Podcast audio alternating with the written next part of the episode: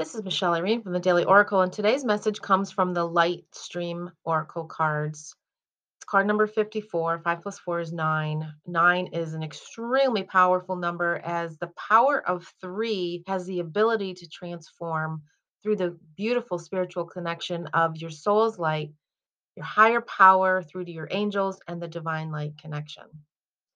The card reads, allow the perception through awareness of your thoughts to reveal the true connection for your highest good. You've worked too hard to allow this misperception to block you from seeing your truth. Your truth needs to be seen by you. You are here for a reason. We are all different for the world, because it would be a very dull place without the diversity of who each one of our individual authentic spirits are. So as a human being, don't ask yourself, where did I go wrong? Ask yourself, where do I want to go from here? This is not a time to judge, but to see where you want to go. So you might have screwed up. So you might have had a bad day. Maybe you stubbed your toe. Maybe you forgot to put the gas cap on after you pumped the gas. It's not the end of the world. Where do you want to go from here? Do you want to wallow in self-pity? Do you want to say, I'm never going to do it?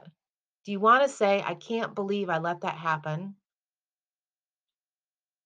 Or do you want to feel good, feel better, and say, oh, well, shit happens. Where do I want to go from here? And if you want to wallow in that for a little while, it's okay.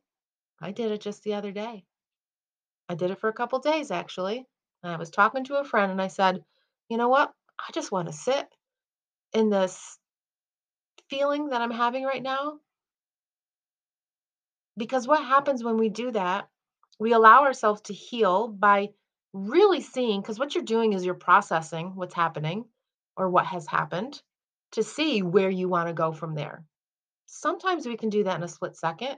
Sometimes it takes a couple days or even longer. But no, there is an out when you decide where to go from where you are. It's up to you. Have a great day. Namaste.